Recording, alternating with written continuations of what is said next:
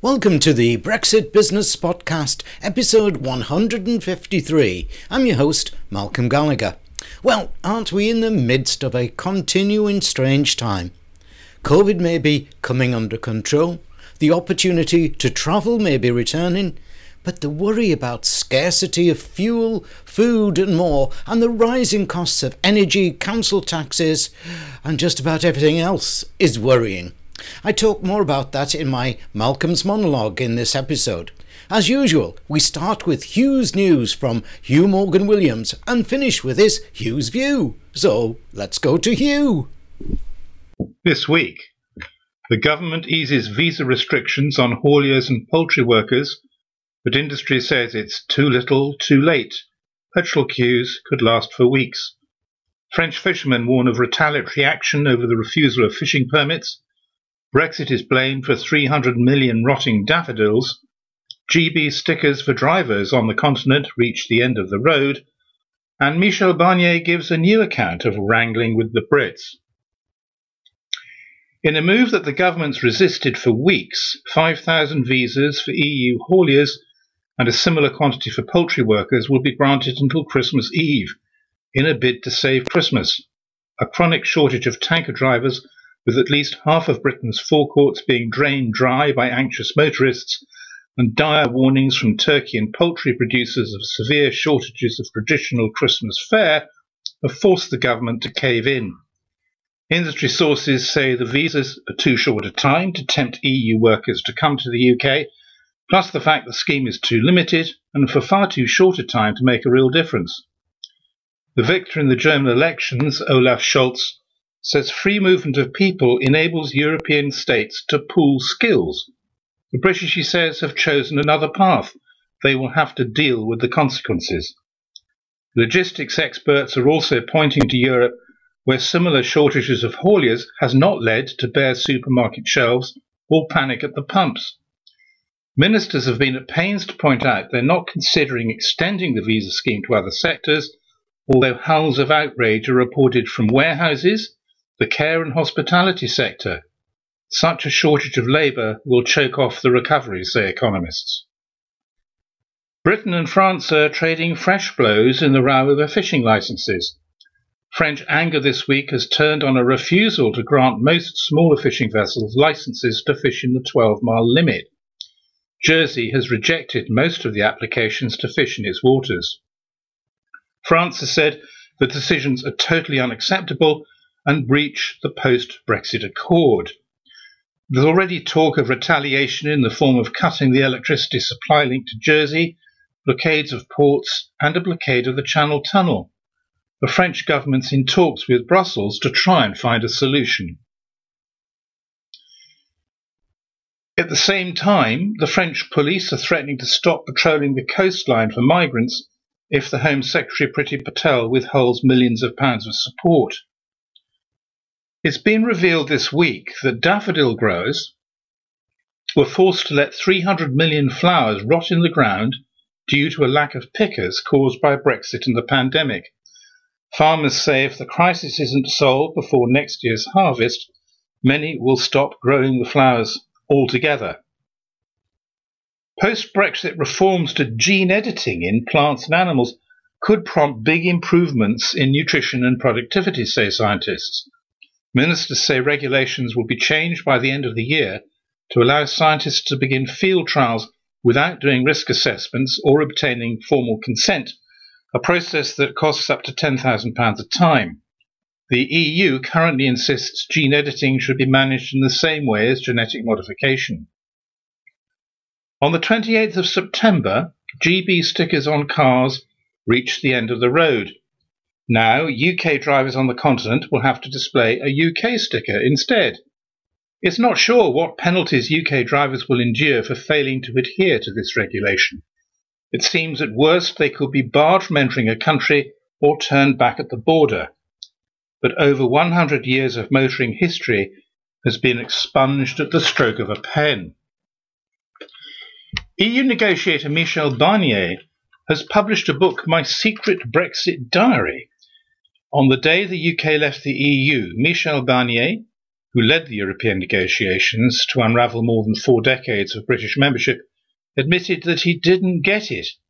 I still don't understand what the point of it is, even from the perspective of the British national interest, he wrote.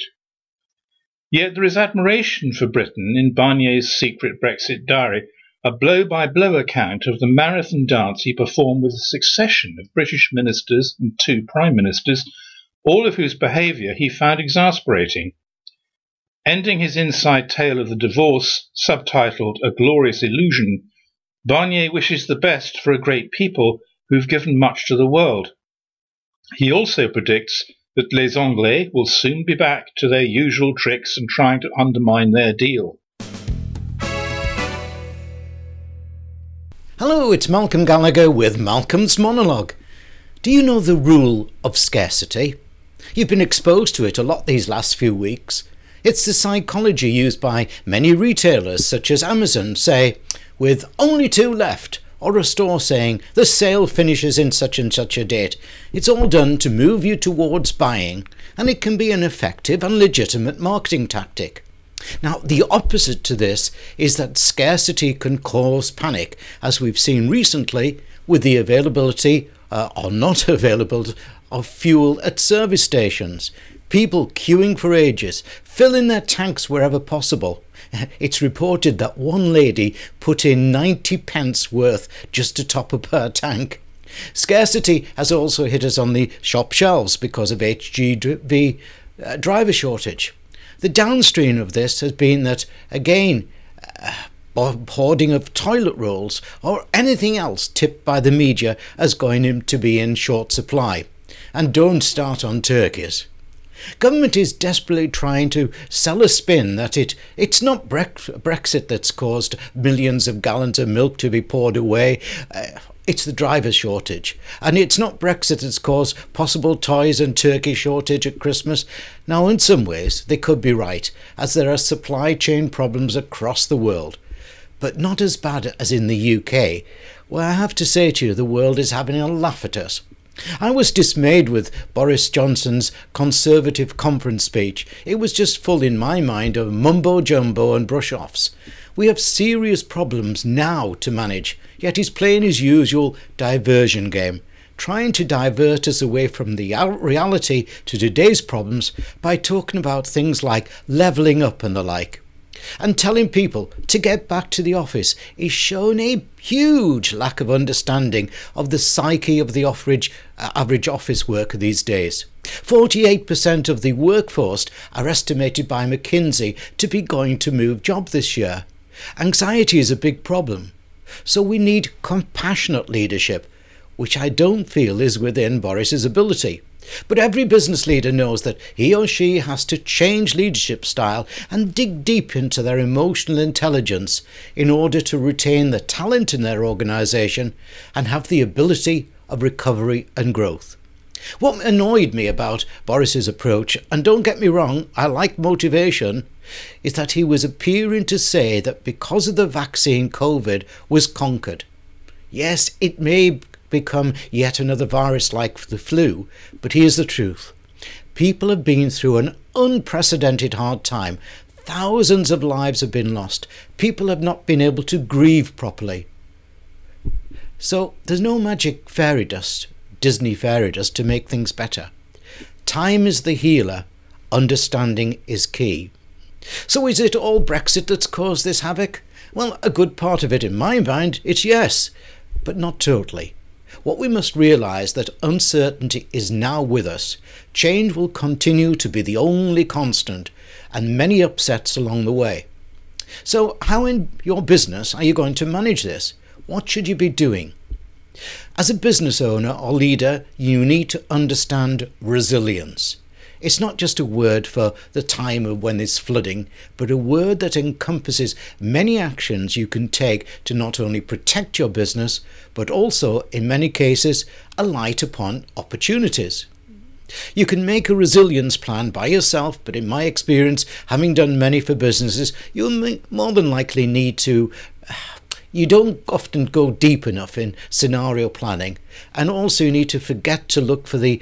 Uh, people forget to look for the upsides, uh, such as planning can uncover.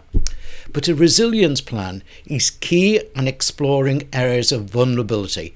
It's not a negative thing, although it may sound it, but it can actually be beneficial. Resilience planning can also help you sell more too, as I know that buyers, and I work with a lot of them, are risk averse even more these days. But the very fact that you have a resilience plan will bring them comfort, and that can tip the scales in your favour. So, there's always a sunny side to find. We'll find more upsides next episode. Fake and misleading news exists, and it can be dangerous for you. Get a true view of the news with Hugh's View from Hugh Morgan-Williams. Often prickly, but always insightful. Keep calm and negotiate was inscribed on mugs in his office in the face of walkout threats from emotional Britons. He repeatedly pulled the talks back from the brink. Barnier, seventy, a former Conservative Foreign Minister and European Commissioner, was a good choice by Jean-Claude Juncker, the Commission President in twenty sixteen. A politician long known as thorough, courageous, and a little dull, he cultivated the support of the member states, visiting everyone from the Baltics in Ireland and Malta, ensuring he thwarted Britain's non-stop campaign to split the front of the twenty-seven. A master of detail, Barnier is impressed by the dignified, competent and lucid British civil servants led by Ollie Robbins, Theresa May's advisor and Brexit negotiator. He's amazed by the insincerity of the politician negotiators, from David Davis through Dominic Raab to David Frost. Although Davis refused to engage in detail, he liked him. He was startled by Raab's messianic glow in the eye and incredulous when he said he had only just discovered that we are particularly reliant on the Dover-Calais crossing. Relations with Lord Frost ended poorly after the masquerade of British endgame last winter with squabbling over fishing and rules for the level playing field in trade. He rather likes Boris Johnson, but finds him frivolous, unbriefed, and almost unhinged when he adopts a madman strategy in the closing phase of the trade negotiations, walking away saying Britain would be happy with no deal. To understand Britain's aversion to Brussels, Barnier says he began by reading The Commissioner, a nineteen eighty-seven novel by Stanley Johnson, the Prime Minister's father.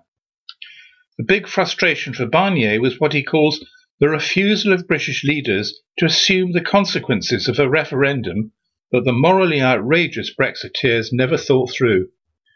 It was a failure to grasp everything, from the economic damage to the implications for Ireland and the Good Friday Agreement, he writes. While bickering over the Irish backstop in late twenty eighteen, he writes, "It is now almost two and a half years since a majority of British people voted for Brexit, under the leadership of politicians like Dominic Raab, and every passing day shows that they haven't realised the consequence of what is truly at stake here. The chaotic British conduct stemmed from the government's failure to grasp that it held few cards while Brussels held most of them." When Davis likened the negotiation to buying a house, Barnier corrected him. It's not a question of bargaining, because Europe was not selling anything. So we see the consequences playing out today with the hauliers' disputes, the hauliers' shortages, and industry begging the government to help. Thanks, Hugh. I don't know what the next week or so will bring in this constantly and fast-changing world, but you can be sure that we'll bring you a sensible digest of the news and as much upbeat as we can find. Thanks for listening.